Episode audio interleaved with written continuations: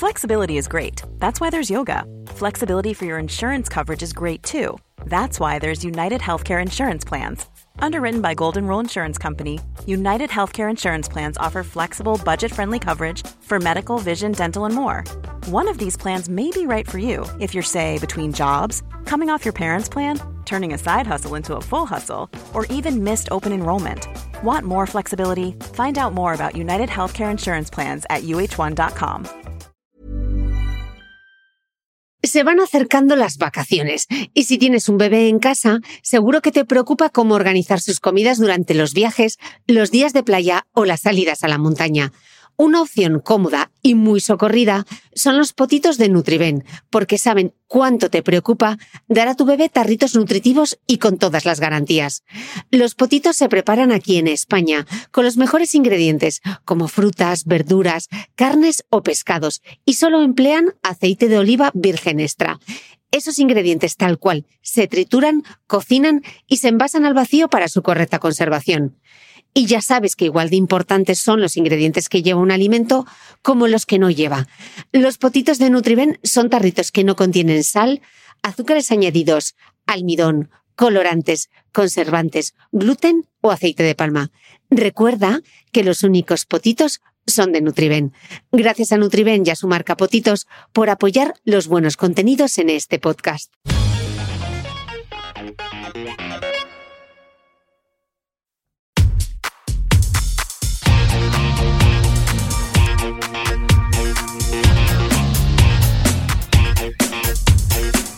Hola, soy Cristina Mitre, periodista y autora del blog de Beauty Mail. Bienvenidos a mi podcast, donde todas las semanas charlaré con los mejores expertos de la cosmética, la nutrición, el fitness y el bienestar, para que te sientas bien y te veas mejor.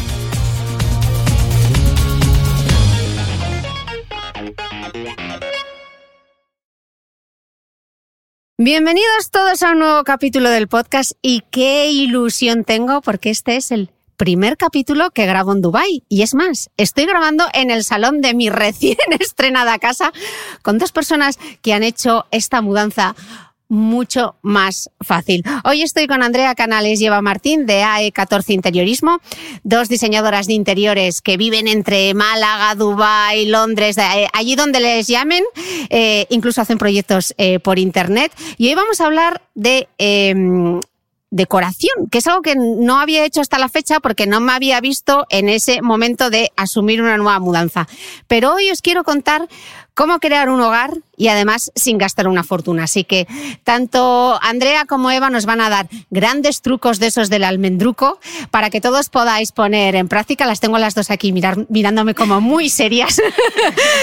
Sabéis que en el Instagram tengo un destacado en Stories que se llama Deco, donde podéis ver a Andrea doblando toallas, sábanas, poniendo orden en los armarios, eh, Eva colocando la cocina, viendo los, viendo los armarios de los baños, etcétera. Así que ahí tenéis muchísimo contenido extra de trucos sencillos de, orden y también de, decoración para que saquéis el, máximo partido. Así que no me voy a extender más. Bienvenidas, chicas de Cizo. Hola, al micro. Muchas gracias, Cristina. Em, la primera pregunta que os quiero lanzar, pues uno al final se compra o se alquila su casa, ¿no? Con toda la ilusión del mundo, esa primera vivienda, te dan las llaves y entonces, para las que no tenemos visión espacial, como es mi caso, te dan las llaves y la primera pregunta es, ¿y yo por dónde empiezo? Porque se dan dos circunstancias. Una, que no tengas ningún tipo de mueble porque es tu primera vivienda, o como es mi caso, ¿cómo acoplo ya todo lo que tengo? Vale, mira, pues para esto lo primero que tienes que hacer una vez que entras a la vivienda es ir con un metro y con papel y lápiz y empezar a tomar medidas de todo. Una vez que tengas las medidas de todos, de las habitaciones, de las habitaciones, de todas las estancias, ¿vale?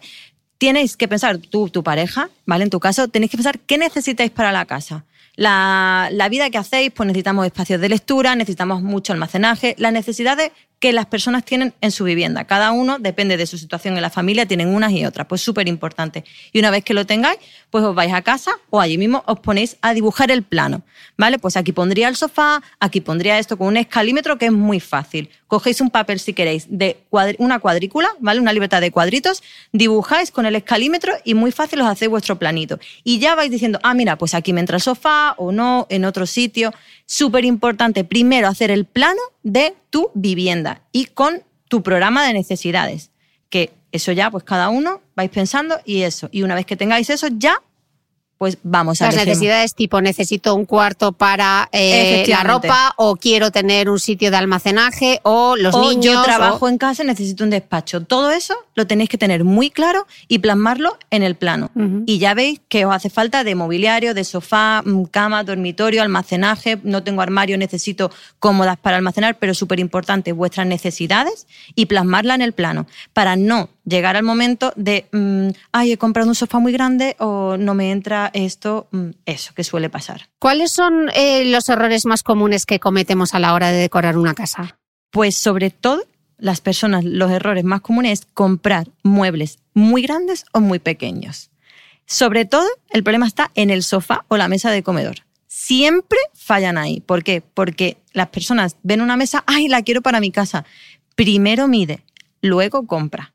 ¿Y qué es mejor, una mesa redonda, una mesa cuadrada, una mesa rectangular? La pregunta del millón. Pues mira, nosotras dos nos gustan mucho las redondas, ¿vale? Pero depende de cada espacio. Hay espacios que te piden una redonda, otras que te piden una rectangular. Pero... ¿Y cómo soy yo? Me pongo a mitad del espacio y digo, a ver, espacio. Pues mira, primero el plano. El plano te manda. Siempre el plano es el que te va a mandar en tu casa. ¿Por qué? Porque mm, una vez que dibujes, sabes si entra una cuadrada, si es inviable, tiene que ser redonda.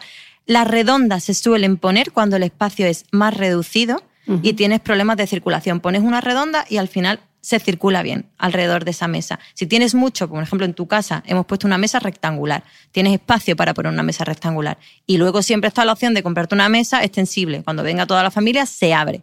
Pero si es muy pequeño el espacio, solemos poner redonda. Ok.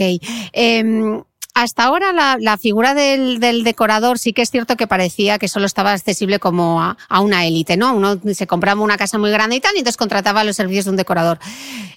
Sí que es cierto que ahora, por ejemplo, eh, con marcas como IKEA, H&M, eh, Zara Home, se ha democratizado un poco el acceso al mobiliario, ¿no? Nuestros padres compraban los muebles como para, toda, la vida. O sea, se compraba el armario, se compraba la cama, el mueble del salón, etcétera.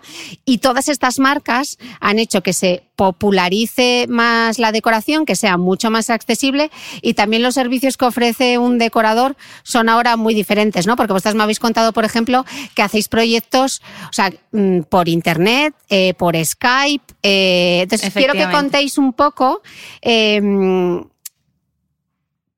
cómo ha cambiado la profesión y qué tipo de servicios ofrecen ahora. Bueno, la verdad que, pues con lo que comentabas, Cristina, que pues de antes siempre eh, el objetivo era buscar un, mueble que durase toda la vida, cosa que ahora, pues el estilo de vida que, que llevamos normalmente las personas, pues es a nivel de que o no tenemos una casa en propiedad, nos movemos mucho porque pues viajamos, cambiamos de ciudad para vivir. Entonces, pues bueno, el invertir en un mueble eh, duradero y que, que, el mueble se quede ahí para el resto de, los días, pues esto está cambiando un poco, ¿no? Porque bueno, pues si te vas de alquiler, pues igual no inviertes tanto en, ese tipo de mobiliario y, y e IKEA, Zara Home, tiendas como como estas que, hemos mencionado, pues nos ayudan a jugar un poco a que la decoración no sea ya tan, vamos a decir, tan, tan cara como igual antiguamente o tan elitista, pudiendo acceder todos a una vivienda con una decoración que se adapte a nosotros, a lo que buscamos y sentirnos siempre pues nuestro hogar y, sin gastar fortunas en ello. Claro, pero también es cierto que esa accesibilidad hace que metamos la pata un montón, ¿no? Porque yo voy, a, voy a Zara Home y es que me apetece comprármelo todo. Entonces quiero cambiar de colchas eh, temporada tras temporada. Es que estas tiendas también son un arma de doble filo, porque bueno, porque entramos en la tienda y decimos, ay, mira qué que están de oferta y, mira qué baratos están los cojines y compramos cojines sin sentido o mira los accesorios, uy, este, este jarrón, qué bonito y este y este. Entonces cometemos igual el error de, de comprar muchas cosas sin un sentido y llegamos a casa y nos encontramos con infinidad de accesorios de decoración, de, de mantas, de cojines, de etcétera, que hacen que luego no sepamos ni qué hacer con ellos. Entonces estamos gastando más de lo que necesitamos. Mm, por eso es muy importante, por lo que hemos comentado anteriormente, pues el, acudir con una lista, hacer a, comprar lo que necesitamos realmente. ¿Cuáles son los, los, imprescindibles? O sea, si yo, eh, imagínate, voy a mi casa por primera vez, ¿qué debería tener sí o sí? ¿Qué, qué elementos de decoración y qué muebles eh, son, son necesarios? Vale, para mm, cuando te compras una vivienda, lo primero, lo primero es eh, Después de la lista de necesidades, sabrás si necesitas mucho almacenaje, cómodas, lo imprescindible. Por también importante el armario que tenga la vivienda. Si no tienes armario, pues tendrás que comprar cómodas para almacenar todo lo que traes de ropa. Pues imprescindible, pues eh, la cama, el sofá, el mueble para televisión. Esos son los básicos para que tu casa empiece a coger un poquito de, forma. ¿Y, la cama respecto al tamaño, porque aquí hay como mucha ah, discusión. Eh, ¿Caballo grande ande o no ande? O, no, caballo grande que entre en tu casa, no caballo gigante y que no. Un error que comete mucha gente. Efectivamente, o compro una cama gigante y no entra, o, como o compro una cama ridícula y parece que mm, eres, tienes una cama infantil. No.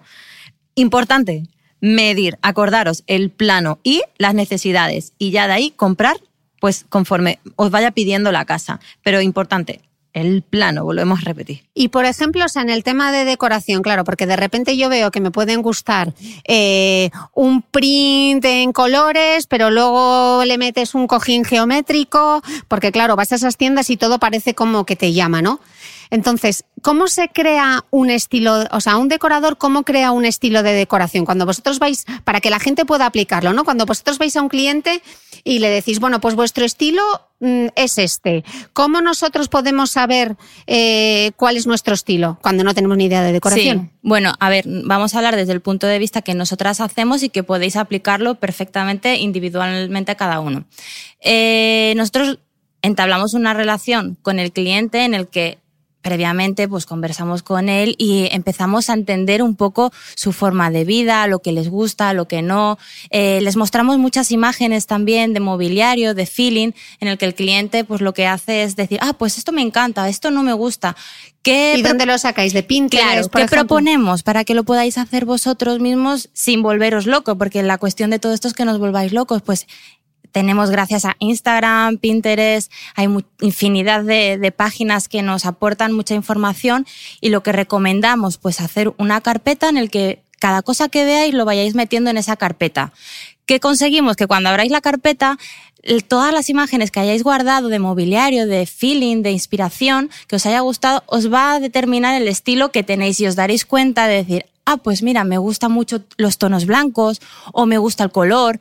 Os, va a hablar la carpeta de las Vuestra imágenes. carpeta os marca, mm, os dice quiénes sois. Efectivamente. Entonces es una forma muy fácil de que os deis cuenta de, del estilo que, que tenéis, porque hay mucha gente que, pues, que estáis perdidos en, es que me gusta, pues me gusta mucho el color, pero también me siento muy bien cuando los espacios son blancos. Entonces, eso os va a ayudar a reconocer el estilo y una vez que lo tengáis, pues ya os ponéis a elegir piezas pues, de ese tipo de estilo. O sea, y empezaríais por el sofá, la cama. Empezamos por todo, por todo. A ver, lo importante es una vez que tengas ya tu feeling localizado, ¿vale? Pues empiezas a buscar mobiliario de ese feeling. Pues empiezas por habitación. Lo suyo es que empecéis por habitaciones. Y por ejemplo, como tú has dicho, me gusta el animal print, pero no pega. Siempre tenéis que pensar que en conjunto no, me gusta ese cojín de cebra y luego me gusta, vale, te gusta el cojín de cebra, pero tienes que pensar en el contenido de toda esa habitación.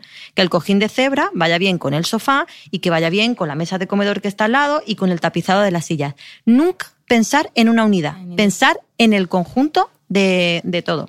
Claro, porque si no nos queda cada cosa de su padre y de su madre, ¿no? Que es lo que ocurre eh, muy es Lo que, es lo que ocurre siempre, ¿no? Y lo que hablábamos anteriormente de comprar sin control cosas que nos gustan, que individualmente mm, pueden funcionar, pero que una vez llegan a tu casa, pues, pues no, no crean una unidad. Entonces decimos, ay, con lo que me gustaba y lo guardas en el armario.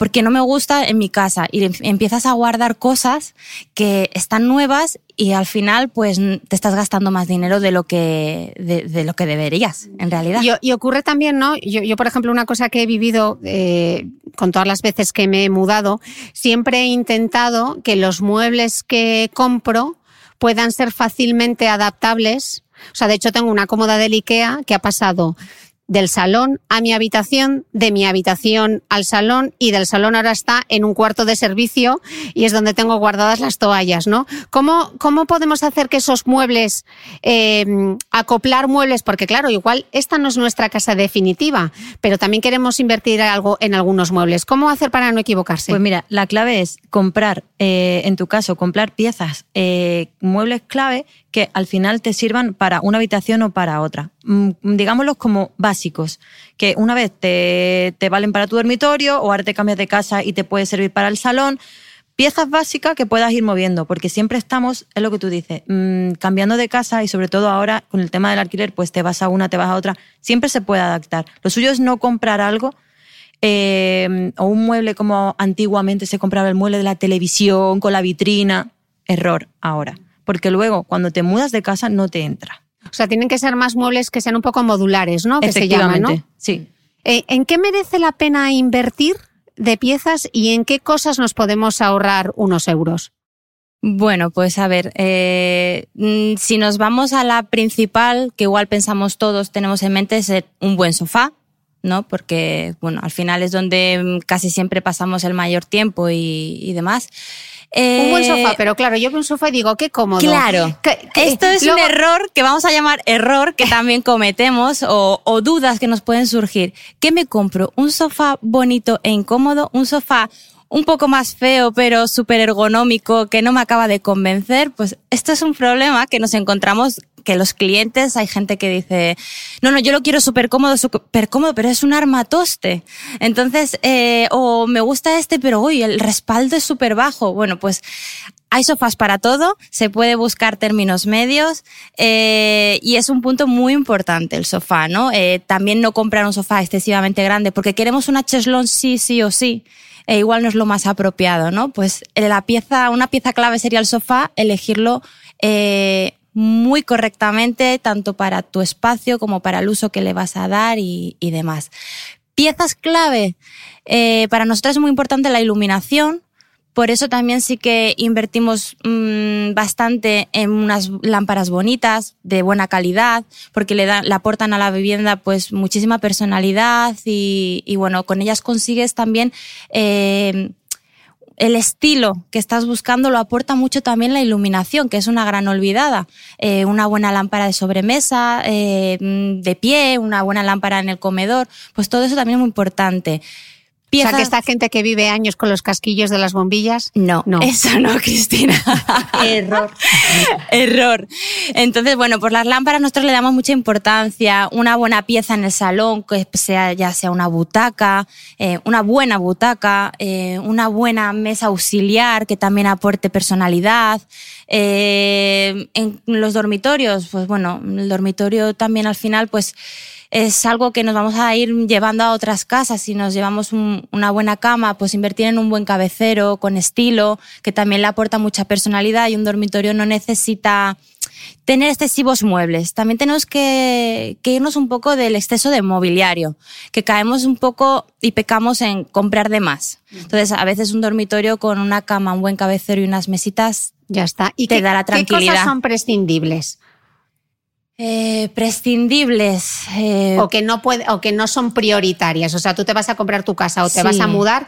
Eh, ¿Qué cosas son, no son tan prioritarias para empezar? Bueno, pues para empezar, pues no es prioritario una alfombra, por ejemplo. Podemos vivir sin una alfombra. Podemos vivir sin, sin un exceso de muebles auxiliares. Mm. Siempre menos es más. Sí. ¿Y muebles auxiliares? Eh, ¿A qué te refieres con muebles auxiliares? ¿Mesitas? Pues mesitas de, pues auxiliares me refiero, pues por ejemplo, una mesita al lado del sofá. No, no, es, este, no es necesario en, el, en un primer momento. Podemos vivir exceso de cojines. Podemos vivir... En una mesa de centro. Mucha gente, una cosa que nosotras hacemos mucho es, la gente compra la típica mesa de centro rectangular o que es abatible. No No la mesa falta. de centro, eso es la, La de mesa café. de la del café, la del sofá, ¿no? Efectivamente, ¿no? es necesario tener una mesa de centro que sea como una mesa de centro.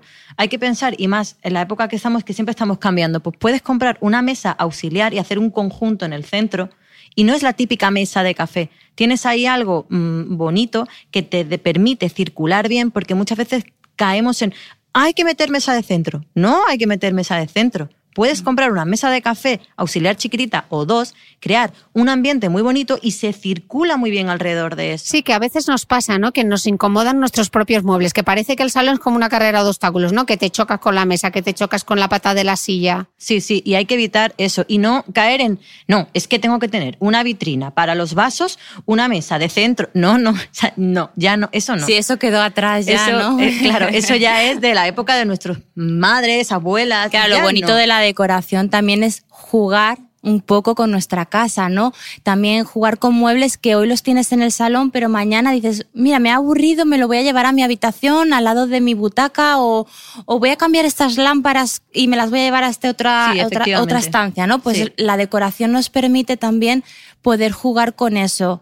Una buena base neutra, que es lo que nosotras aconsejamos, ¿A qué te refieres con una buena base pues, por ejemplo, pues que los muebles que hemos hablado, que son un poco imprescindibles, eh, pues tengan unas tonalidades neutras, pues sean blancos, sea una madera, un- una madera en haya, un, un color muy neutro, ¿no? Pues las bases neutras. O sea, conse- esos, esos colores y esas bases deberían ser en la mesa de comedor. Está Mesa de comedor también podríamos- Mueble, del, mu- mueble de la de la televisión. televisión, etcétera. Entonces, eh, un sofá con una tonalidad que nos permita luego que el día de mañana queremos cambiar los cojines de decoración. Pues si ahora mi sofá tiene una, ne- una tonalidad neutra y tengo unos cojines mm, azules, que mañana me permita poner los cojines amarillos. Claro, que tu casa no tenga que estar siempre como la pusiste la primera vez. Eso es lo que dice Andrea. Tiene que tener mm, una base y esa base ya luego tú le añades matices. Pues quiero cambiar los cojines, quiero cambiar. Y siempre te va a quedar bonita. Siempre te va a quedar bonito. Estabais hablando antes de la importancia de la iluminación. ¿Qué otros elementos son los que consiguen crear como esa sensación de hogar? Pues para nosotros lo imprescindible es la iluminación, como ya hemos dicho, eh, piezas mm, especiales como un sillón, una mesa auxiliar y que en tu casa esté tu vida. Que puedas eh, percibir que en esa casa vivís, fotos, eh, también la calidez la da mucho las cortinas, alguna alfombra. Ya depende, si tienes dinero y te, vas, te puedes permitir una alfombra, eso puede ser lo último, pero todo eso hace que tu casa quede mm, cálida, pero también que se note que vives ahí, no que tengas una casa de exposición. Eso no, no tiene sentido. Al final la vida se la das con tu vivencia de los viajes y todo lo que vayas metiendo. Sí, lo que pasa que luego corremos el, el- el caso contrario, ¿no? Cuando vives de alquiler, que suele ser súper habitual de, bueno, es que esta como no es mi casa definitiva y estoy un poco como de paso, eh, tampoco me quiero gastar mucho dinero y entonces tienes esa sensación como de vivir de prestado, ¿no? Claro. Con las cajas de la mudanza que todavía no has terminado, eh, bueno, pues esta mesa ya la cambiaré. ¿Cómo, ¿Cómo evitar eso y por qué es importante ev- evitarlo? Bueno, primero que donde estemos viviendo hemos de hacerlo nuestro hogar. Siempre. Te gastes más, te gastes menos, porque esto al final no es cuestión de gastarse mucho dinero. Es cuestión de que lo que tengas te haga sentir a gusto en tu casa. El estar de alquiler, el error común es eso. Pues no, ¿para qué voy a comprar? No, la- te lo dices a ti mismo. ¿Para qué me voy a comprar yo un buen sofá si igual ni me lo llevo? ¿Para qué me voy a comprar unas buenas lámparas si igual ni me las llevo? Es un error. Lo que hay que hacer es saber qué piezas comprar para que tú luego puedas adaptarlos a tu nueva, a tu nueva casa. Dame tres, si me tuviese que quedar con tres tips para ir a comprarme esas piezas mm, básicas, dime tres cosas eh, para que nos acordemos. A ver, para comprarte esas tres cosas básicas. Pues mira, por ejemplo, para nosotros lo que usamos siempre de básico Sí. es un mueble de la televisión neutro, ¿vale? Que te puede servir para la televisión o en un momento dado, si cambias de casa, lo hemos usado como cómodas para dormitorios, que es un mueble básico blanco, Hmm. y siempre puedes moverlo por toda la casa. Una buena butaca, porque creo que en tu caso lo sabemos, que lo mismo la pones en el salón o la pones en un dormitorio y lámparas. Siempre puedes adaptar todo eso a tu nuevo hogar y donde sea. Importante, muebles modulares. Y con las firmas que hemos estado mencionando puedes conseguirlo todo. sí. Ok. eh, y entonces vivimos felices y comimos perdices hasta que llega el día de la mudanza. Y entonces se te ponen los pelos como escarpias pensando en que te tienes que mudar. Entonces yo quiero aprovechar este podcast porque me, me, preguntasteis mucho sobre, sobre mi mudanza a Dubái y entonces como la experiencia ha sido bastante intensa, yo quería compartir, las chicas van a compartir, les voy a pedir sus consejos, pero yo os quiero dar los mitre consejos, brico consejos básicos antes de que os mudéis. Y mi consejo número uno es fundamental que editéis vuestra mudanza. Yo cuando trabajaba en moda decíamos que había que editar las colecciones, ¿no? Lo que nosotros mostrábamos a prensa era solo como una pequeña parte de todo lo que había en una colección. Pues con la mudanza hay que hacer exactamente lo mismo. Hay que editar nuestra vida. ¿Eso qué quiere decir? Que hay que deshacerse de cosas y es mejor deshacerse en el sitio donde te estás mudando que en el destino como me pasó a mí. ¿Por qué yo no hice la edición que necesitaba de mis cosas?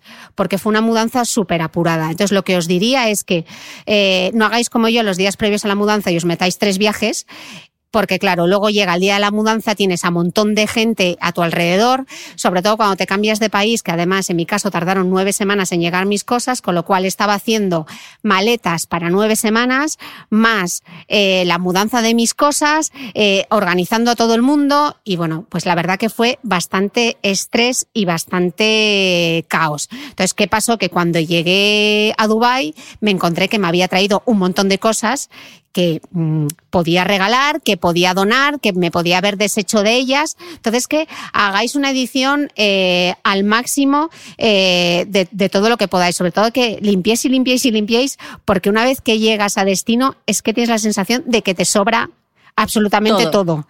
Em, el segundo truco que os diría es que no sucumbáis al estrés y que os toméis el tiempo eh, para supervisar la mudanza. O sea, en mi caso venía un equipo grande de personas que se encargaban de meterlo en cajas, etcétera.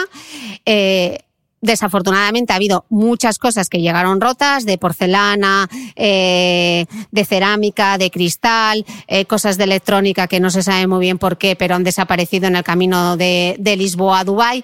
Entonces, que aunque haya mucha gente a, vuestro alrededor preguntando muchas cosas, hacer un poquito de, edición previa, ¿no? Haceros como una listita de aquí está toda la parte de electrónica, aquí voy a rejuntar todas las cosas de cerámica importantes, eh, piezas que para ti sean fundamentales, supervisa a ver cómo las están embalando, porque yo, por ejemplo, tenía una lámpara eh, de cerámica que me había comprado en Portugal y llegó hecha añicos y cuando abrí la caja es que no estaba perfectamente embalada, debería haber venido papel de burbuja. Sí, venía en papel de burbuja, pero con mantas alrededor. Y era una buena empresa, pero no siempre eh, se presta la atención que tú eh, le prestarías. Y luego, mi tercer consejo, que algo, algo que no hice y es fundamental, es que hagas fotos de cómo tienes cada una de las habitaciones, el salón, el cuarto de invitados, tu habitación. Y a los muebles vacíos, porque luego la mudanza no sabe montar. Claro, y a los muebles, eh, sí, haría fotos de las habitaciones, fotos de los muebles y tomar medidas de los muebles. Efectivamente. Porque yo no sabía, o sea, sabía cuánto medía mi cama, pero no sabía cuánto medía el sofá, no sabía cuánto medía la mesa de centro, no sabía cuánto medía la alacena. Entonces sí que es cierto que luego con el plano de distribución, eh, encajar los muebles, hemos tenido es más fácil encajarlo en papel que sobre mm, el día sobre la de la mudanza. El día de la mudanza, porque ahí es cuando entra el pánico y, puedes caer en, la desesperación de mm. decir, ¿qué hago con todo esto? Mm. Entonces, otra cosa que es importante a la hora de hacer la mudanza, aunque en mi caso ellos sí que llevaban las listas de eh, caja número 3, caja número 5, que venía de la habitación principal, del, cuarto de servicio, de lo que fuese. Yo lo que os diría es, si vosotros mismos os hacéis las muda la mudanza, es que marquéis absolutamente todas las cajas con un número, caja 1, caja 2, caja 3, caja 4, y de dónde viene esa caja. Que viene del cuarto principal, cuarto principal. Que viene del salón, del salón. Y una vez que estéis ya en destino, hagáis la misma distribución distribución. Salón, cocina, eh, cuarto de invitados, dormitorio principal. Y así sepáis, porque va a haber mucha gente entrando con cajas. Entonces, tienes una hojita donde tienes marcado cuál es cada una de las cajas y ya vas distribuyendo las cajas donde les corresponden, porque si no te vas a encontrar con un montón de cajas en mitad del salón y vas a decir, ¿y esto dónde va? Y es mucho más difícil estar abriendo cajas que luego tenerlas en su destino. Bueno, estos son los mitretrucos que yo he aprendido. Os voy a hacer un resumen porque seguro que estoy diciendo, ¡ay, todo lo que ha dicho, todo lo que ha dicho, todo lo que ha dicho! Uno, edita tu vida. Dos, no sucumbas al estrés y tómate tu tiempo en la mudanza. Haz fotos de los muebles eh, vacíos y mide bien y luego numera todas las cajas y distribúyelas por estancias. Estos son los mitretrucos después de haber sobrevivido a una mudanza. Lo hiciste bien, Cris, lo hiciste bien. En algunos momentos tenemos que decir que Cris se puso nerviosa, pero, pero lo superó. Sí, lo superó bastante lo superó. bien. Sí, fue, fue muy gracioso algunos momentos, la verdad Sí, que. La verdad que se necesita. Yo sí que os recomendaría que tuvieseis, además de con quien compartáis casa, o si no compartís casa con nadie, que alguien os acompañe en ese Sí, día. porque, porque hay tanta gente. Cuando es para uno mismo es como que te pones más nervioso, pero si viene alguien de fuera, te calma. Entonces, eh, que incluso igual a mí me pasaría también en, en el momento que yo también me he mudado muchas veces, ¿no? Sí te pues pasa, socia. Sí, me pasa. Le pasa, aunque parezca O sea, que no le pasa. Yo he ayudado a Cristina, pero sí que es verdad que cuando es para uno, al final tienes tu día a día, tienes que hacer cosas, ves todo amontonado, quieres tu casa ya. Pero ¿qué te decíamos, Cristina? Cuando pase, Pasó. Pasó, sí, y era solo totalmente. cinco días, cinco días y pasó. Pero son intensos, son muy intensos. Muy, muy intensos. Entonces, estamos diciendo, ya hemos llegado eh, a casa, nos hemos mudado, nos han llegado todas las, eh, todas las cosas. ¿Cómo vamos abriendo cajas sin hi- hiperventilar? Porque Vale. es muy fácil que mm, todas esas cajas eh, sí, se nos, superen. nos bloqueen y no sepamos por dónde empezar. Bueno, pues mm, tú, Cristina, lo has comentado ahora al principio, cuando has hecho tus, tus tips y tu, tu resumen, pues lo importante es ir colocando todas esas cajas cada una en su estancia, de esta manera ya las tenemos ubicadas y luego dar prioridad, porque lo mismo esa noche vamos a dormir ahí y necesitamos colocar el dormitorio, lo mismo vamos solo a comer y necesitamos empezar por la cocina, entonces organizarnos un poco la situación, si tenemos niños y necesitamos que el cuarto de los niños esté antes que el nuestro y ya empezar a abrir habitación por habitación, porque si no nos vamos a encontrar una mezcla del estudio con la habitación, la habitación con la cocina, no he terminado la cocina y he empezado la habitación, caos. Entonces, mm, aconsejaríamos un poco mm, minuto uno, habitación por habitación y prioridad de qué habitación queremos abrir antes. Y abrir y montar. No, abrir y dejar. No. Sí, Abres, importante. montas, terminas, te vas a otro cuarto. Recoges y te vas. Sí, nada muy importante. de empezar eh, por tres a, a la vez si no tenéis ayuda. Si Mm. tenéis ayuda, cada uno puede empezar por una. Pero si no, cada uno. una Claro, porque el que no nos, center- no nos centremos exactamente en lo que estamos haciendo hace que el caos se vaya haciendo más caos. Entonces entras en un círculo en el que tú mismo te estás provocando es- ese Ese estrés, ¿no? cortocircuito. Entonces, por eso es importante, pues lo que comenta Eva, sacar, ordenar y recogerlo. Mother's Day is around the corner. Find the perfect gift for the mom in your life with a stunning piece of jewelry from Blue Nile. From timeless pearls to dazzling gemstones, Blue Nile has something she'll adore. Need it fast? Most items can ship overnight. Plus, enjoy guaranteed free shipping and returns. Don't miss our special Mother's Day deals. Save big on the season's most beautiful trends. For a limited time, get up to 50% off by going to BlueNile.com. That's BlueNile.com. Quality sleep is essential. That's why the Sleep Number Smart Bed is designed for your ever evolving sleep needs. Need a bed that's firmer or softer on either side? Helps you sleep at a comfortable temperature? Sleep Number Smart Beds let you individualize your comfort so you sleep better together. JD Power ranks Sleep Number number 1 in customer satisfaction with mattresses purchased in-store. And now save 40% on the Sleep Number limited edition Smart Bed for a limited time. For JD Power 2023 award information, visit jdpower.com/awards. Stores or sleepnumber.com. ¿Sabías que los bebés son capaces de autorregularse y comer lo que necesitan? Hasta el primer año, la leche ha de ser su alimento principal, bien sea lactancia materna o artificial, y poco a poco podrán ir probando diferentes texturas y alimentos. Ahora, con buena temperatura, a todos nos gusta salir más de casa, y en verano pasamos mucho tiempo fuera, en la playa, la montaña o recorriendo el mundo. Si tienes un bebé que ya ha empezado con la alimentación complementaria, para esos momentos puedes contar con los diferentes tarritos que ofrece Potitos. Hay recetas para bebés desde 4 y seis meses y solo llevan ingredientes como frutas, verduras, carnes o pescados que se trituran y se envasan tal cual. Los potitos de Nutriben son tarritos seguros, fáciles de conservar y transportar, ya que no necesitan refrigeración, tan solo mantenerse en un lugar fresco. Se calientan en microondas o al baño María, sin conservantes ni azúcares añadidos. Gracias a Nutriben y a su marca Potitos por ser nuestro mecenas del mes.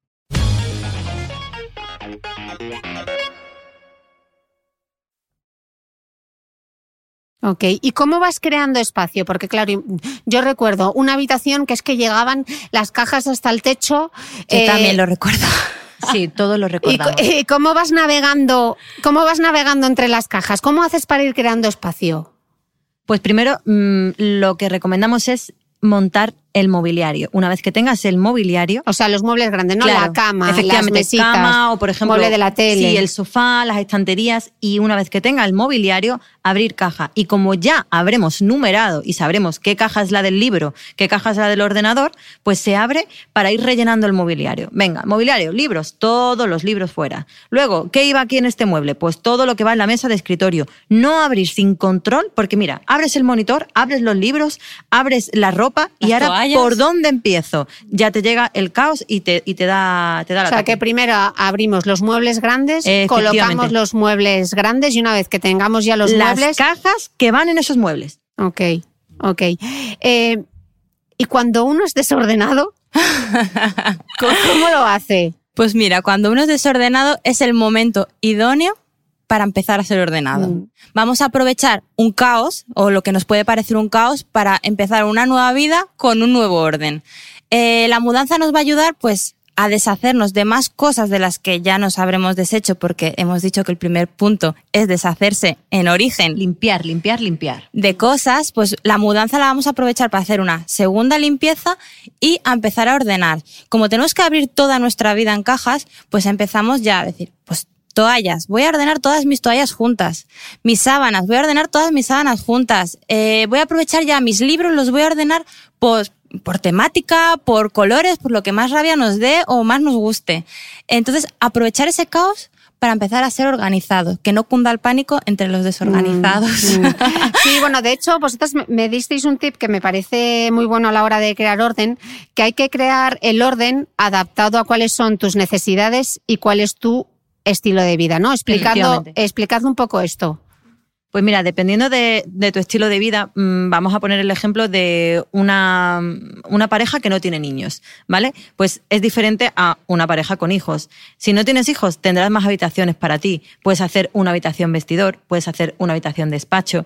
Si no, si, tienes niños, ya hay que pensar en todo. No puedes meter tu ropa, por ejemplo, en la habitación del niño, que mucha gente lo hace. No, es que como no me cabe en mi O en armario... el cuarto de invitados que me pasó a mí. Efectivamente, no, no, no, no, no, no. Si tienes hijos o si tienes, cada habitación tiene, es para una persona, cada cosa en su habitación. Lo que hay que hacer es buscar soluciones para cada habitación y para cada problema que nos encontremos. Efectivamente. ¿Y cuáles son las soluciones a la hora de, de ordenar? ¿Qué es lo que mejor funciona? Mm, primero organizar todo lo que tienes y una vez que tengas todo lo que vas a meter en el armario o que tengas que meter en cómodas, ver qué necesitas. Si necesitas almacenaje, no tienes, por ejemplo, un problema que tenemos mucho. Los armarios son pequeños. Pues si no tienes armarios, compra cómodas según lo que vayas necesitando, pero no compres antes de que... No te adelantes, ¿no? Primero- Efectivamente. Es que mucha gente es, voy a comprar. No, no. En tu caso, ¿qué hicimos? Compramos conforme iba haciendo falta. Mm. Nada de gastar el dinero en, necesito armarios, voy a comprar. No. Si, sé que a lo mejor es un poco más rollo tener que ir a comprar en mitad de una mudanza, pero es preferible para no tirar el dinero. Bueno, de hecho, eh, hay quien recomienda, no sé si es vuestra recomendación, que en lugar de ir de eh, habitación por habitación, hay que hacerlo por temática, ¿no? Los zapatos, eh, la ropa, eh, para que no esté, que era lo que me pasaba a mí, que tenía mis cosas desperdigadas. Yo tenía parte de mi armario en el armario común, luego tenía parte de mi ropa en el cuarto de invitados, luego tenía parte de mis zapatillas en un cuarto de servicio, entonces tenía ropa diseminada absolutamente Por toda la casa. por toda la casa. Entonces, eh, para, ¿cómo, ¿cómo empezamos? Bueno, pues eh, claro ejemplo es el tuyo, Cristina, que tenías la misma ropa, la- los mismos zapatos, los mismos accesorios, lo tenías en Portugal y lo tienes ahora. Y ahora lo tienes todo. Bueno, no, un- que he editado, ¿eh? Bueno, es verdad, es verdad. Se nos había olvidado que había Somos testigos de la que hemos limpiado, hemos limpiado. Pero sí que es verdad que ahora pues tienes todo, cada cosa en su sitio, ¿no, no es cierto? O sea, ahora le hemos buscado una solución a tus zapatos que antes estaban pues en cada, en, en cada estancia había un par de zapatos. Entonces lo que, la idea es que unifiquéis. Unifiquéis si tenéis muchos zapatos, los zapatos tienen que tener su espacio. Si tenéis mucha ropa, pues la ropa la vamos a clasificar por tipos de, mm, de ropa, sea pantalones, sea vestidos, lo vamos a ir Lo unificando. primero también sería eh, unificarlo por mm, temática, deporte, mm, casual, ropa de trabajo. También es importante que la clasifiquéis de esa manera. Claro, y cada cosa tiene que tener su espacio, eso es muy importante, su lugar. ¿Para qué? Para que no nos ocurra el que vayamos desperdigando todas las cosas por toda la casa. Entonces, eh, si disponemos de un armario, vamos a buscar soluciones para mis cosas, para que mis cosas entren en ese armario, porque espacio hay. Lo que pasa que, bueno, tenemos que tener un poco de visión de si tenemos muchos pantalones, por ejemplo, vaqueros, tenemos muchos jeans, eh, y siempre los he tenido colgados cambia la mentalidad, porque lo mismo si los doblamos, tienes más espacio para colgar que antes no tenías y los vaqueros los vas a seguir viendo de igual manera. Entonces hay que buscar la solución según lo que nosotros tengamos. Sí, porque los vaqueros, por ejemplo, los puedes tener en las baldas, Claro. doblados, tampoco apilados, para no, saber no, sino no, que no. puedes No tener- podemos crear torres tampoco. Exactamente, que eso Por- ocurre mucho, ¿no? Las torres de jersey. Claro, las porque ahora torres dices, de... hecho- se cae. Hemos hecho una torre súper ordenada de vaqueros, pero resulta que ahora quiero el último. Y cuando tiras ya lo has desordenado. Entonces, el que es desordenado lo va a dejar así. Entonces, tenemos siempre que buscar unas soluciones prácticas. Nunca que sea una solución estética solamente. ¿Vale? La practicidad es muy, muy importante en estos casos. En tu caso, Cristina, tenías un problema con el tema de zapatillas de deporte, por ejemplo. Eh, unificamos un espacio, buscamos un espacio en tu casa para poner todas que esas tenéis, zapatillas. tenéis en, en mi Instagram, en el destacado de decoración, podéis ver cómo hemos adaptado unas librerías eh, de IKEA que son para libros y se han adaptado la altura para poder utilizarlas como zapatero, que ha sido una inversión mínima y ahora tengo ordenadas en el mismo sitio los zapatos y las zapatillas. Entonces está todo como, al final es mucho, yo he aprendido con esto que al final es mucho más fácil mantener el orden porque como cada cosa tiene su, Su sitio. Pues al final sabes dónde van las cosas y es mucho más fácil tenerlo ordenado. Luego a la hora de, que- quería compartir también otros tres mitretrucos a la hora de deshaceros de ropa. Yo sé que es difícil muchas veces eh, deshacernos, deshacernos de, de nuestra ropa, pero yo os voy a decir que no os engañéis. O sea, no hay por si acasos. O sea, el por si acaso no lo vas a usar en tu vida. El para cuando adelgace tampoco lo vas a hacer, o sea, porque ese pantalón que te entraba en 2013 es poco probable que te vaya a entrar en 2019 y aunque vuelvas a entrar en 2019 es que no te lo No vas te a va a poner, gustar igual no te va a gustar porque va a estar pasado. Y luego Tercer último consejo, el para andar por casa. No, para No andar por para casa, andar por no hay para andar por casa. O sea, esa camiseta llena de agujeros, chunga, el jersey con la mancha del mejillón, eh, pero que le tienes cariño porque te lo había regalado no sé quién. Error. Error. Para andar por casa hay que ir, pues, guapa, pues como te... mm, Hay que cuidarse y hay que mimarse, no el chándal chungo ni la camiseta eh, de promoción, eh, porque una se tiene que... O sea, esto no es una cosa de, fibro- eh, de ser frívolas, sino que hay que verse bien y hay que estar a gusto y, y hay que cuidarse. Entonces, eh, la ropa chunga para andar por casa... Fuera. fuera. A la Hay que ti- basura. a la basura. Hay que, hay que, hay que tirarlo. Además, ¿qué ganaremos con esto? Más Espacio. espacio. Más espacio. Que es un poco el objetivo de- de- del orden. Ganar espacio en nuestros armarios y, y, bueno, y tener todo más accesible. Porque muchas veces también acumulamos, no ordenamos y tenemos cosas que ni siquiera sabíamos que las teníamos. Entonces es como, ¿y esto dónde estaba? Y me está mirando. Y te porque- estoy mirando. y me está mirando porque sabe que había cosas en mi armario que era. Claro, yo es que ahora abro los armarios y digo, es que me voy de compras por mi armario, porque he redescubierto cosas que ni me acordaba y es muchísimo Sí. más fácil eh, hacerte los looks de ropa, ¿no? Es mucho más fácil vestirte, porque lo tienes todo a mano. Las, las chaquetas están en un lado, los pantalones es. están en otro lado, los abrigos están en otro sitio, eh, los vestidos largos. Entonces, Orde- al final vas... hacerte la vida fácil, Sí, ¿no? eso es, eso es. Ganas tiempo, te haces la vida más fácil y, y bueno, que, que algo que igual para alguien es un, un rollo, el tener que, ay, que me pongo, no encuentro nada porque vas con prisas. Llega el momento igual ahora de que tú, Cristina, abres el armario y dices, oh, pues mira, me quiero, me apetece ponerme un vestido. Ya sabes dónde están todos tus vestidos. No tienes el vestido entre la camisa, la camisa entre el pantalón. Entonces, todo esto al final conseguimos que nos dé tranquilidad. y- ¿Cómo recomiendas tú, Andrea, cuando abres un armario? Claro, tú ya estás muy acostumbrada a ordenar armarios, pero tú abres un armario y dices, a ver, ¿cómo empiezo a ordenar el armario? ¿Qué- ¿En qué me tengo que fijar? Bueno, pues primero eh, quiero dar un consejo que, que sería el de, mm, para ganar espacio, igual tendemos al tema perchas, ¿vale? Vamos a empezar, tema perchas. Importante, las perchas son muy importantes. Eh, elegir la percha que corresponde a cada prenda, porque luego también las prendas se deforman. Pues una percha de madera no es lo mismo que una de plástico, no aguantan el mismo peso, no son para la, no sirven para lo mismo. Entonces, eh, algo que nosotras hacemos mucho es eh, utilizar perchas finitas cuando el espacio es muy reducido, pues por ejemplo para cosas como tema eh, camisas o vestidos que ocupan poco espacio y no requieren una percha grande, pues usamos perchas más finitas y vamos ganando un poco de espacio en esos armarios un poco justos. El- la percha de madera, pues para abrigos, chaquetas, blazers, pues un poco para prendas más armadas. Entonces ahí ya vamos equilibrando el espacio. Luego, fijarnos que tenemos muchos pantalones, muchas camisetas, muchos vestidos. O sea, abrimos las puertas de nuestro armario.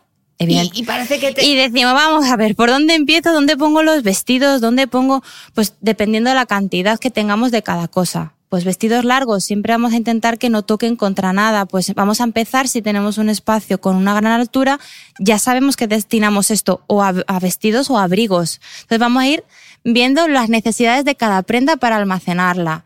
Eh, todo lo que podamos doblar lo vamos a doblar que no se arrugue, que no se estropee, no se deforme. Y así sucesivamente. Luego es cuestión de... eh, el truco más bien es agrupar por familias. Y ya está. Y, y o sea, vestidos cortos por un lado, vestidos, Vestidos largos, por otro, vaqueros por otro, Eso pantalones que no necesiten estar perchados, camisetas. faldas, faldas cortitas, faldas largas. Entonces, eh, un poco un truco, pues ir igual de eh, con las larguras, también para que visualmente nuestro armario nos vaya definiendo lo que tenemos. Pues imaginaros que tenemos camisas que tienen todas una largura, luego pasamos a los pantalones que son un poquito más largos y luego vestidos y vestidos largos, tanto vestidos midi como largos. Pues entonces ya visualmente, que es un poco lo que a ti te pasa ahora, ¿no, Cristina? Que abres y dices, ¿Te da gusto Uy. abrir un armario? Qué tranquilidad, porque ya sé dónde están los vestidos y ya sé dónde están los pantalones. Pues eh, con calma, ver qué tenemos. Muy importante ver qué tenemos en nuestros armarios para ver qué necesitamos. Pensando en los armarios, ¿hay alguna forma sencilla de hacer el cambio de temporada? Sí, sí. Eh, lo imprescindible es, eh, sobre todo, usar los altillos de los armarios y comprar o cajas de plástico o de tela y tener toda la ropa de temporada ahí metida, etiquetada con... ¿Pero los abrigos doblados? No, por No. ejemplo, normalmente hay espacio para los abrigos. Si no tuvieses, sí que los podrías en un momento, creo que se pueden doblar. Sí, a ver, bueno, se puede, hay ciertos abrigos que podemos almacenar, como pueden ser los plumas, que no, Claro. no pasa nada porque los almacenemos, ¿no? Sí que vamos a intentar que ciertas prendas pues respiren y, y- y no pierdan su forma. Entonces lo, le buscaremos un lugar en nuestros armarios. Es muy importante que a la hora del cambio de temporada pues lo tengamos todo muy localizado porque el cambio de temporada no es verano a invierno, también hay primavera. Entonces decir, pues mira, en esta caja tengo eh, etiquetado, muy importante, pues tengo los jerseys finos con las blusas y pantalones cortos.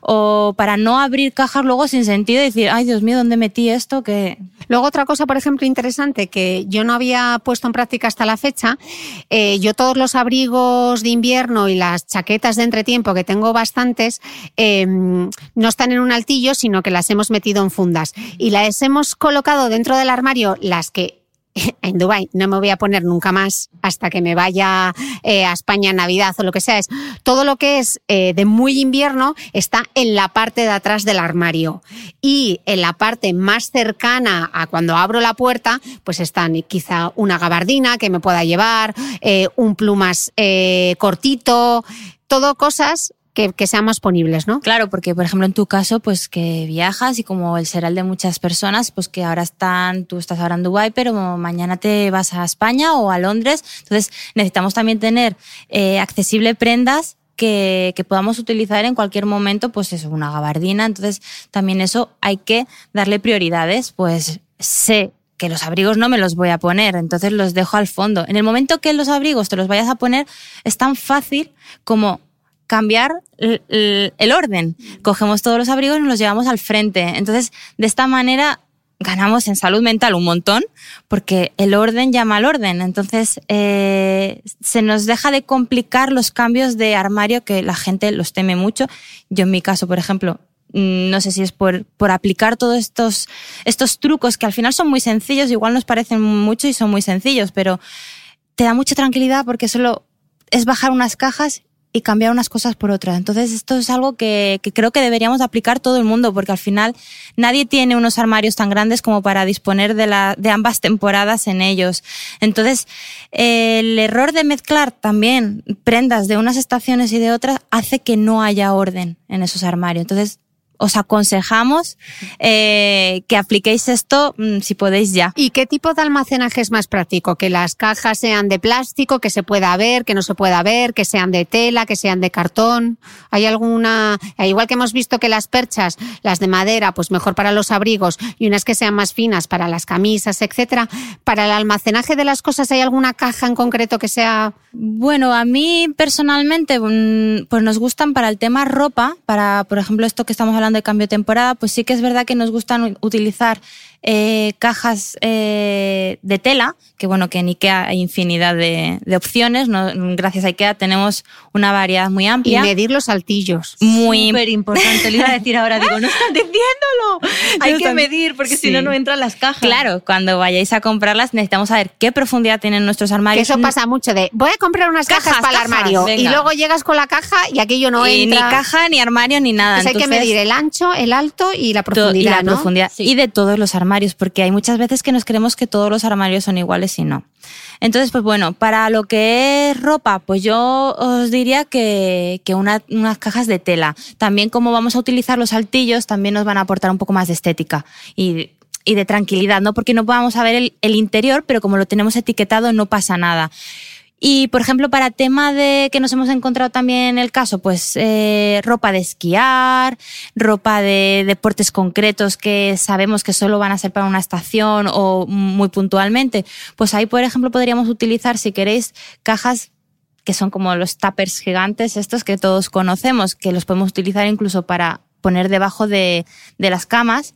No hace falta que se vean porque, bueno, pues no son tan estéticas, ¿no? Entonces, no el- tiene que ser una cosa tan accesible. Claro, es una no. cosa de temporada. Claro, se pueden almacenar en ese tipo de cajas. ¿no? Vale, estamos hablando mucho de los armarios, pero luego llega el cajón desastre, tal cual, eh, que es ese armario de la ropa de cama. La ropa de cama, que las sábanas, la bajera por aquí, la funda del nórdico, luego para... y Yo en mi casa, cuando os enseñé las sábanas, os quedasteis un poco impresionados de todas las sábanas que había. Y es que, claro, eh, mi casa siempre hay gente, porque siempre hay gente de visita. Con lo cual, tengo que tener las sábanas de invitados, las sábanas de mi propia cama. Además, tenía sábanas acumuladas eh, de otras camas, porque tengo un sofá cama. Entonces, bueno, las sábanas a veces es ese momento de caos que no sabes qué sábana va con qué sábana. Las toallas, tienes juegos de toallas, porque has visto un juego de toallas en HM que te encantaba, pero no te pega nada con el otro juego. ¿Cómo podemos hacer para que las sábanas estén organizadas, para comprar juegos de cama y sábanas con cabeza y no necesitar ahí el ajuar? Sí, que- que no es necesario. A ver, nosotras normalmente todos tenemos ya sábanas en casa. Vamos a hablar del caso de que ya tenemos sábanas. Vamos a hablar de los dos casos. Pero si ya tenemos todas las sábanas, primero vamos a organizar los sets de sábanas. Porque todo el mundo hemos tenido y tenemos sábanas desparejadas que no sirven absolutamente para nada. Entonces, más que para Que ocupar esto es como el misterio del Es que, calcetín, ¿por ¿no? qué Como tienes cuando lavas sola? calcetines y aparece un calcetín solo y el otro se ha fago- la lavadora lo ha fagocitado. Pues esto pasa con ¿Para las qué lo guardas? ¿No? ¿Para Sí, qué que lo tienes guardas? una bajera por ahí, de repente. que no sabes de dónde ha salido, ni te acuerdas de qué juego era. de qué juego era. Entonces, pues bueno, todo eso empezamos a limpiar. O sea, adiós. Hay que sacar todo, ¿no? O sea, Sí. sacas todo, vale. Va- Y vamos, a, vamos a ponernos en sacamos situación. todo encima de la Sacamos cama. todas las sábanas encima de la cama. Sí, que bueno, ya lo hemos mostrado Sí, un que lo he poco, vivido. lo hemos vivido aquí de, de cerca, entonces lo sacamos todo y empezamos. En el caso de Chris tenía todo blanco y era, eh, somos muy pro blanco, pero era un caos porque no había nada que distinguiese unas sábanas de otra. Entonces tuvimos que abrir todas y ya es, hay que tener mucha calma con esto. Lo, lo hemos podido comprobar y ya empezar a hacer juegos completos. Y aquí sí que os digo que haya alguien que os eche una mano, porque Sí. con las sábanas, para doblarlas y extenderlas, es una tarea que es mejor Sí. hacerla Sí, con dos, con acompañada. dos, con dos, porque si no, eh, al final con Para la sábana te bien. enredas con la sábana y las dejas ahí abandonadas. Y se Vale, acabó. entonces, lo tenemos todo encima de la cama. ¿Cómo Todo. empezamos? Pues empezamos. ¿Cuántas bajeras? ¿Cuántas encimeras? ¿Esta encimera con qué bajera? Entonces empezamos a hacer parejas. Esto es como un juego al final, ¿no? Pues vamos a emparejar una, su bajera con su encimera, que seguramente no la tendrás emparejada en ese momento, las, fundas de almohada y según vayamos teniendo sets completos, vamos guardándolos juntos. El truco, bueno, que lo mostramos eh, el otro día, pues es meter Lo la... tenéis en mi. lo- os dejaré todos los links, pero estará en mi cuenta de Instagram, en la carpeta de Deco. Ahí están grabados todos los vídeos de cómo Claro. de organización. Lo que hacemos es con la, con la funda nórdica o con la encimera, pues metemos dentro la bajera y las fundas de almohada correspondientes. Una vez tengamos ya todo en nuestra cama todos los sets completos hechos, lo que vamos a hacer es distribuirlos por la, a la habitación en la que le, le corresponde, ¿no? Pues si tenemos dos juegos de sábanas para el, para la habitación de invitados, a la habitación de invitados y así sucesivamente, porque así lo que vamos a evitar es que se nos vuelvan a mezclar. Entonces, O sea, que cada juego debería ir en la habitación. En su No, En dormitorio. lugar de tener un armario donde guardamos todas las toallas y todas las sábanas, es mejor que cada dormitorio A ver, podemos almacenarlo en un mismo armario, pero también que esté etiquetado, ¿no? etiquetado. Sí, porque en el primer momento en el que lo ordenas dices, sí, sí, sí, en esta balda van las de... No te acuerdas, no te acuerdas, lo vas a mezclar, seguramente eh, está casi garantizado que lo mezclará. Entonces, o lo etiquetamos, la balda, o, o hacemos esto, ¿no? De distribuirlo por, por habitaciones.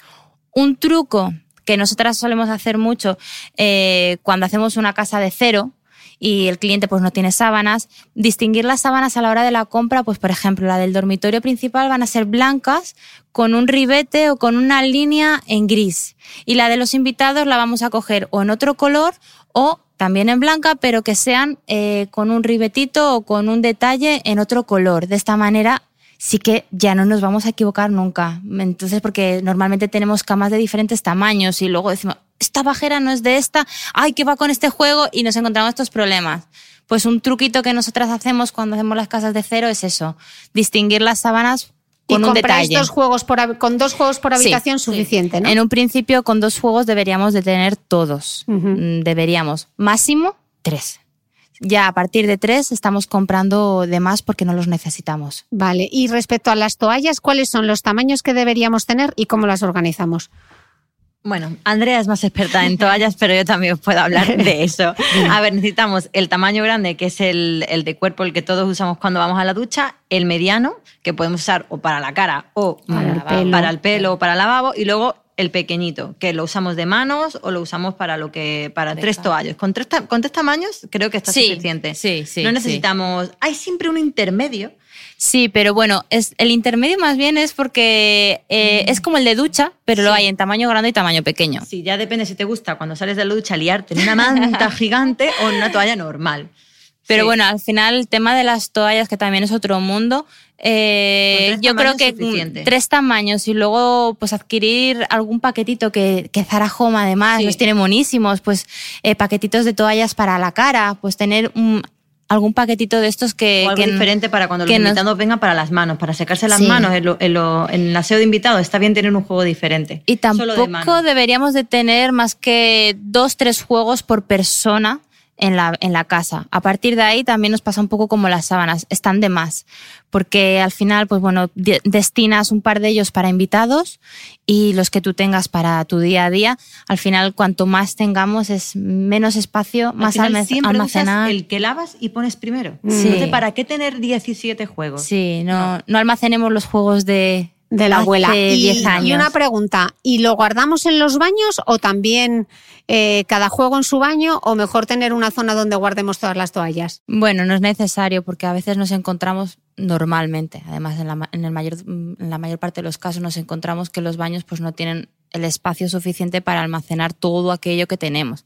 Entonces, o bien hay que recurrir a un mueble que no es lo más estético en algunos casos, O si no, pues bueno, pues el, el, buscar un sitio, un mueble, una cómoda que sea el que almacene todas las toallas de toda la, de toda la casa.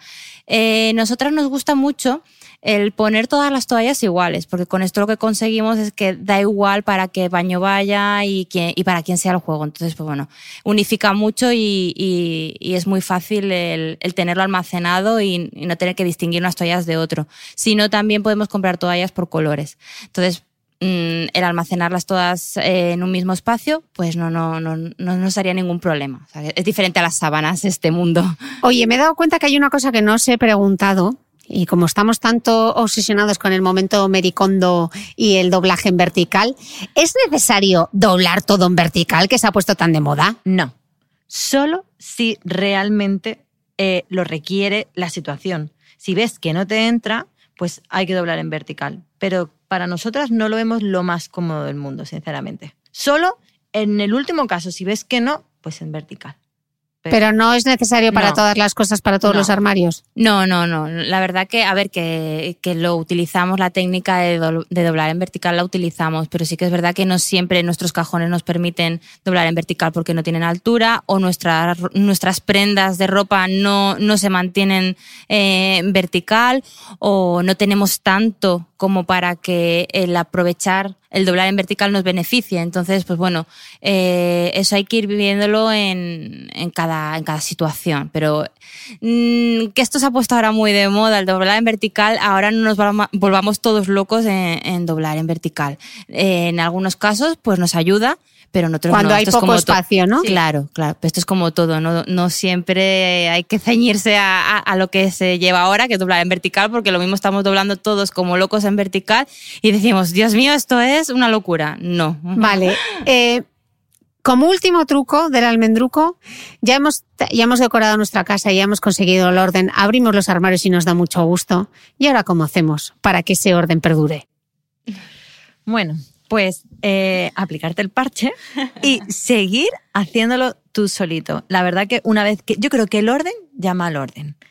Y si empiezas a sacar, a meter, yo creo que te tienes que sentir mal cuando ves que todo está tan ordenado y de repente hay una cosa ahí. No, al final yo creo que el cuerpo se va dando cuenta y dice, tengo que ordenar, tengo que ordenar y lo vas haciendo bien. Yo creo que si lo ves todo... Sí, al final es una práctica, ¿no? Y, tenemos que mm, implantárnoslo como, como otras veces nos obligamos a hacer otras cosas, ¿no? Esto es como, eh, tengo que hacer ejercicio, pues voy a ir al gimnasio, voy a practicar un deporte, voy a, a practicarlo realmente, ¿no? Y, y nos lo pues esto es, voy a ser ordenado, voy a intentar día a día ordenar mis cosas y no dejar nada fuera. Truco, vamos a decir truco, pues está en que lo que saquemos, lo que cojamos, lo que usemos, lo devolvamos al mismo sitio. Como empecemos ya a dejarlo fuera del lugar. Eh, y sobre todo que les cojamos un sitio cómodo, porque si tienes las gafas de sol, pero les has buscado un, sitio incómodo arriba, que tienes que sacar tres cajas y tal. No ves, no lo vas a coger y no vas a meter las cosas mm, ahí. Claro, claro. Mm. Entonces, bueno, pues todo esto que estamos hablando, el objetivo de ello es que. Hacerte la vida fácil, ¿no? Nos hagamos todo más fácil, ¿no? Y que no no, no nos pongamos trabas a la hora de que si he cogido algo que me ha costado media hora alcanzarlo, luego para guardarlo no lo vas a guardar, pero ni, ni nosotras ni nadie. Entonces eh, hay que ponérnoslo fácil y muy importante, que lo hemos mencionado, cada cosa tiene que tener su sitio. Igual de importante que la ropa, que las toallas, que todo tiene que tener su lugar y de esta manera creo que, que, bueno, pues viéndolo tan ordenado y aplicándote un poco el cuento y decir, me voy a proponer ser ordenado, porque al final esto es como todo, es una práctica y, mm. no, no, podemos de la noche a la mañana ser ordenados. Bueno, pues Eva y Andrea, muchísimas gracias, por esta entrevista. Ya sabéis que en thebeautymail.es, en todas las notas del podcast, os voy a dejar fotos, links, eh, más trucos prácticos para que podáis ver cómo, cómo aplicar el orden, cómo sobrevivir a una mudanza, cómo decorar tu casa sin gastarte tampoco una fortuna, cómo poder, cómo poder encontrar espacio para todas esas cosas eh, que tenemos y que nos gustan y sobre todo cómo crear hogar, ¿no? Que yo creo que al final se trata de eso, de crear un espacio donde nos sintamos cómodos, eh, donde queramos disfrutar y podamos disfrutar mucho de, nuestro tiempo. Eh, os animo a que pongáis en práctica muchos de estos trucos porque os aseguro que da paz mental ver un armario ordenado y saber dónde están cada una de sus cosas. Y por lo demás, nos escuchamos el domingo que viene. Muchas gracias a todos. Para no perderte ningún capítulo del podcast o si quieres ponerte al día durante tus vacaciones, no olvides suscribirte al podcast de Cristina Mitre a través de mi blog www.thebeautymail.es o en cualquiera de los reproductores de podcast como Spreaker, Spotify, Evox o Apple Podcast. Además, si entras en iTunes y me regalas 5 estrellas y también me dejas una reseña, ayudarás a que este podcast tenga más visibilidad. Tu opinión es importante y me ayuda a seguir creciendo. Ahora me despido deseándote un feliz y buen descanso. Nos escucharemos de nuevo como cada domingo a partir del 1 de septiembre. Feliz verano a todos.